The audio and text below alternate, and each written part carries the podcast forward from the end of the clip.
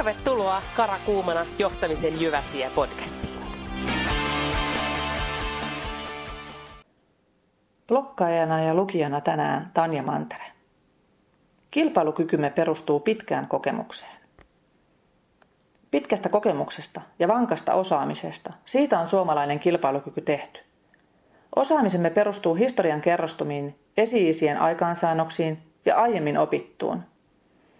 Ammattikorkeakoulumme syytää korkeakoulutuksen saaneita ammattinsa osaajia. Yliopistoihin on tunkua ja työnantajilla on mistä valita. Miksi sitten en pysty vakuuttumaan kansallisesta erinomaisuudestamme? Koin olleni etuoikeutettu, kun pääsin opiskeluaikoinani kiertämään useissa yrityksissä niin Japanissa kuin Yhdysvalloissakin. Sittemmin työurani aikana olen liikkunut Suomen lisäksi melkoisesti Euroopassa. Yritysvierailut Japanissa avasivat nuoren opiskelijanaisen silmät Sepposen selälleen. En ole sen koommin pystynyt näkemään omaa paikallista osaamistamme Suomessa tai itäisessä Keski-Euroopassa kovinkaan kauaskantoisella perspektiivillä. Japanilaisissa yrityksissä yrityshistoria on todellakin läsnä. Kaikki tekeminen perustuu pitkään jatkuvan parantamisen matkaan.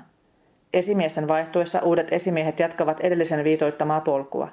Sopivaa uutta twistiä sopii tuoda, mutta edeltävien työtä kunnioitetaan ja sen päälle rakennetaan seuraavat kehitysaskeleet. Keskittymme turhan usein Japanista puhuttaessa hierarkiaan, naisten asemaan tai muihin kehittämisen kannalta merkityksettömiin yksityiskohtiin. Mielestäni voisimme oppia japanilaisesta johtamisesta melkoisesti. Tarkkailtuani sivustaseuraajana ja myöhemmin päätöksentekijänä suomalaisen johtamisen kaavaa olen melkoisen järkyttynyt näkemistäni.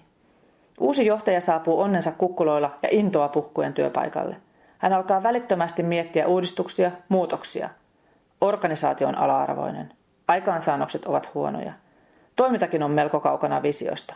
Ei auta kuin muuttaa suuntaa. Laatia uudet pelisäännöt, prosessit ja toimintatavat.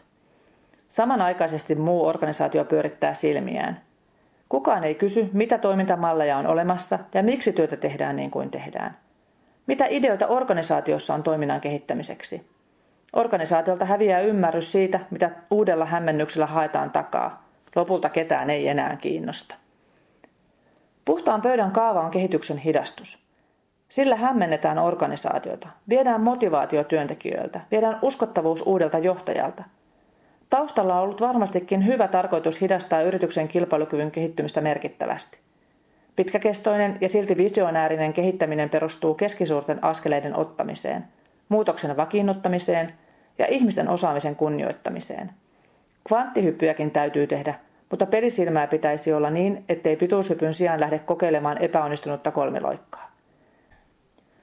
Energian voisi käyttää hoppuisen toimintatapojen vellaamisen sijaan oikeiden pelikavereiden löytämiseen – Organisaatiossakin saattaisi sitten olla aikaa hieman enemmän muutokseen sopeutumiseen. Ei silti, ei kokemuksen päälle rakentaminen aina toimi. Jokunen aika sitten kysyin yhdeltä uskottavan oloiselta alan ammattilaiselta, mihin perustuu yhden tuotteen läpimenoaika. Hyvin pienen henkilökohtaisen analyysin lopputuloksena uskoin, että melko pienellä ponnisteluilla saamme läpimenoajan puolitettua. Sain asiantuntijan vastauksen. Kokemus osoittaa, että tämä kyseinen läpimenoaika on optimi. Kokemattomat saivat läpimenoajasta systemaattisella tarkastelulla arvovirtakarttaa käyttäen pois yli puolet. Kyseenalaistaminen kannatti.